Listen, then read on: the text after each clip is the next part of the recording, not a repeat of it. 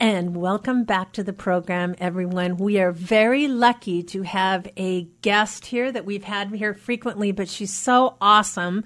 We had to have her back. Um, Katie Munoz from Moving Forward. Welcome back to Answers for Elders, Katie. Thank you, Susie, and I'm delighted to be here again. You know, you've been um, a busy girl, I bet, this summer. I, I bet there's a oh. lot of comings and goings and movings and all that stuff that your company does these days. We are having a really busy season. You know, right now we've got the seller's market. Right. You list your house, and a week later it's sold. So a lot of people are saying, wow, this is a good time to move because I know I can sell my house. There's no right. question, no delay. Right. Yeah. Well, and not only that, but I know that this is a good time of year for seniors to be downsizing because the weather's good. Um, they can, you know, like you said, it's a it's a seller's market. They can get top dollar for their home, and that's kind of where you step in. You're like the downsizing organizational expert. Oh boy, I like that title. Tell us a little bit about what you do. Well, we help people when they're planning to move. Uh, we can help them downsize. We can do the packing and unpacking. But we also do organizing for people who are not moving. Right. It's it's really common, especially for seniors, mm-hmm. for houses to get a little out of control. You know, and you bring up a really valid point doesn't you don't have to be moving to get your life organized and especially i know with seniors as their mobility starts to fail i'm sure that affects their living you know their surroundings yeah there can be um, mobility issues for a lot of our mm-hmm. clients they've actually lost a spouse and yeah. so the grief it you know it freezes people in place for a while and you just got other things on your mind than tidying up the newspapers. Mm-hmm. You know? And it can be overwhelming. I, I yeah. know that I know that even you know to to work with the seniors that I know, it's like it's it's it's big chore to you know take a trip to the dump or to um, you know just to even sort through a closet sometimes you just don't have the mindset to go there it well, can be overwhelming yeah. when your when your mind is elsewhere or you're depressed or something like that and you know, it's interesting because I've talked to a number of people lately who can are great at organizing other people's things. But when you have to move yourself or you have to organize your own things, one of my employees is going through that right now. It's a whole different thing because totally. every item you're looking at, you've got a memory associated with.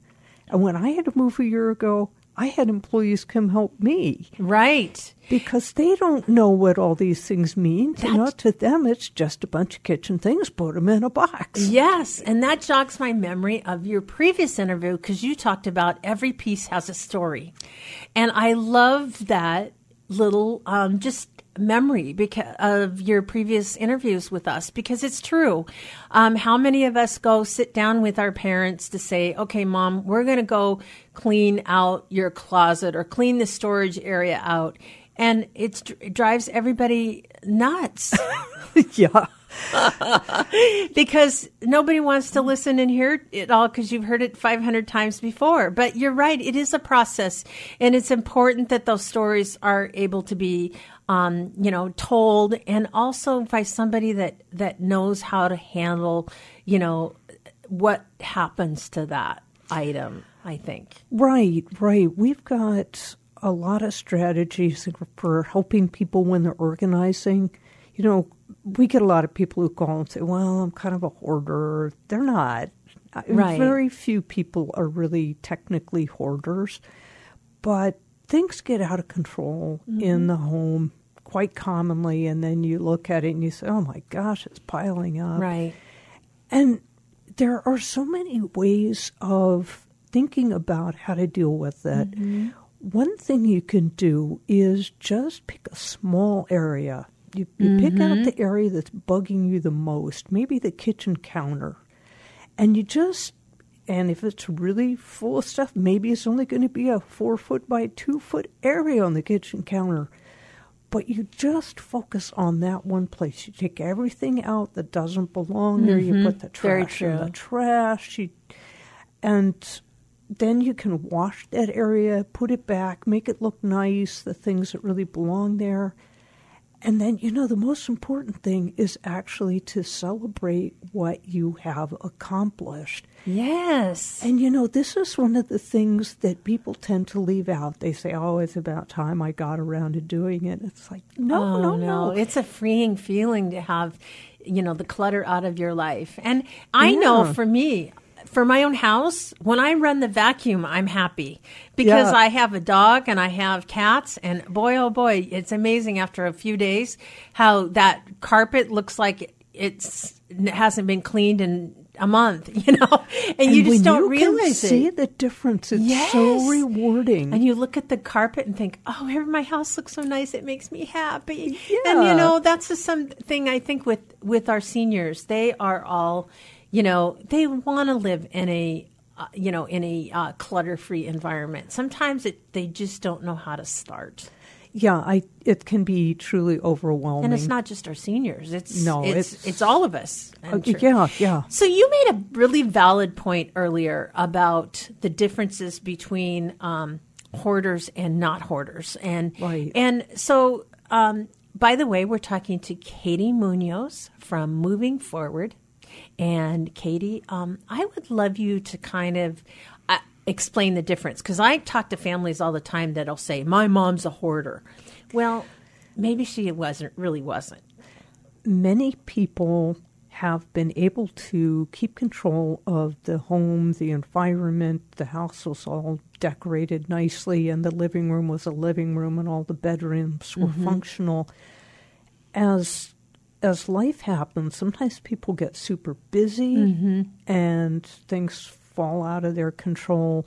If you become a caregiver for somebody else, mm-hmm. all of your time is going to be taken up taking care of that person, and other things are they are lower priority. You mm-hmm. are going to let things go, and that's that's the correct decision. Sure.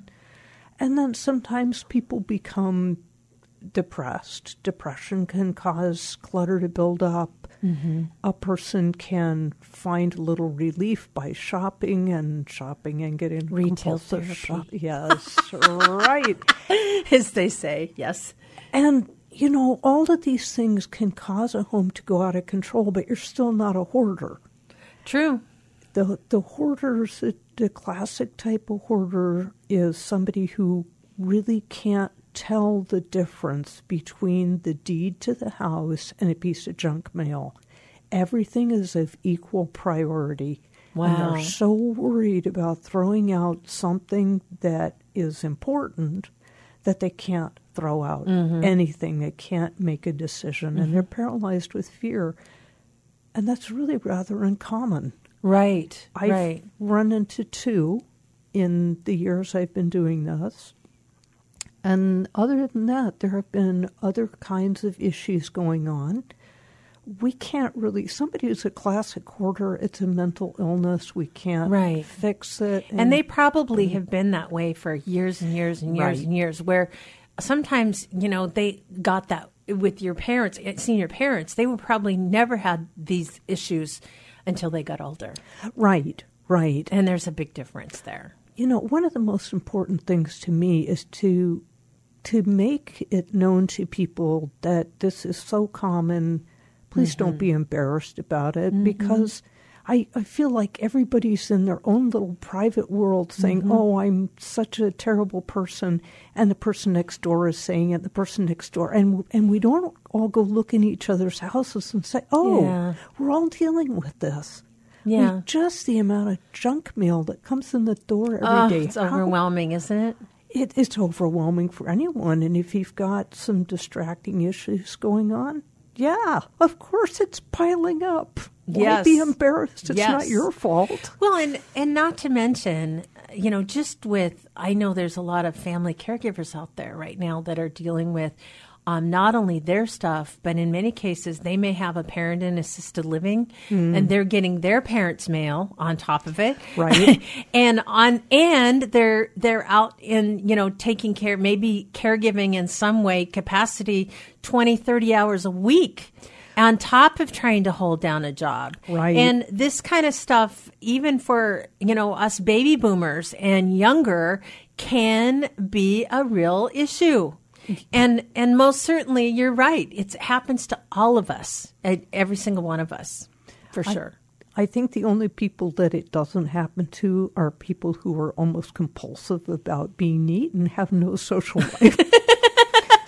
yeah, maybe. oh, wait a minute. No, no offense to all of you out there who do have organized homes. I'm sure you're very nice people. And you're very rare. I want you to know that you're the rare exception. Yeah. So, um, you know, and I think too, it's also good in in just an overview when when you go see your parent, it's not to be hard on your parent Yeah. because they're disorganized or or to not, you know, don't make them feel like they're, uh, you know, they're condemned for doing so. Um, you know, I'm sure that there's some wonderful ways and to help approach them. And what what are some kind of um, advice that you would give to families that are trying to help their parents if they're Well, I, it's it's tough to do it yourself. right? It just is because there's all of the long history that you have with the parent and mm-hmm. probably friction coming up about other issues. When you bring in a third party, all of a sudden the the mother, well, it's usually the moms because Right. we live longer. Well, and they're the nesters Yeah, right. by nature. And she can start telling her stories to a new audience, and we can grasp the meaning and the essence of those stories so quickly. And it's funny because we can speed up the sorting just because we haven't heard the stories Yes. before. That's wonderful. So, Katie, how do we reach you? You can call me on the phone, 425 702 8761, or you can visit my webpage. We've got a bunch of great articles, little blog pieces, and even a couple of little videos. Uh huh. Go to www.movingforwardinc.com. Katie, I'm so glad you're on the on the show today, and um, I look forward to having you back sometime soon. Well, thank you so much. I really appreciate being here. Great. Have a great week. You too. Hey everybody, Jared Sebestier, host of Retire Repurposed. This podcast is dedicated to help people transition into fulfilling and purposeful retirements. Retirement is a big life change. In fact, the two most dangerous years of a person's life are the year they were born and the year they retire. Few people can just flip the switch from working a career 30 or 40 plus years, retiring on Friday without methodical steps to living what we call a repurposed retirement. To listen now, search Retire Repurposed on your favorite podcast platform, Senior Resource, or Life Audio.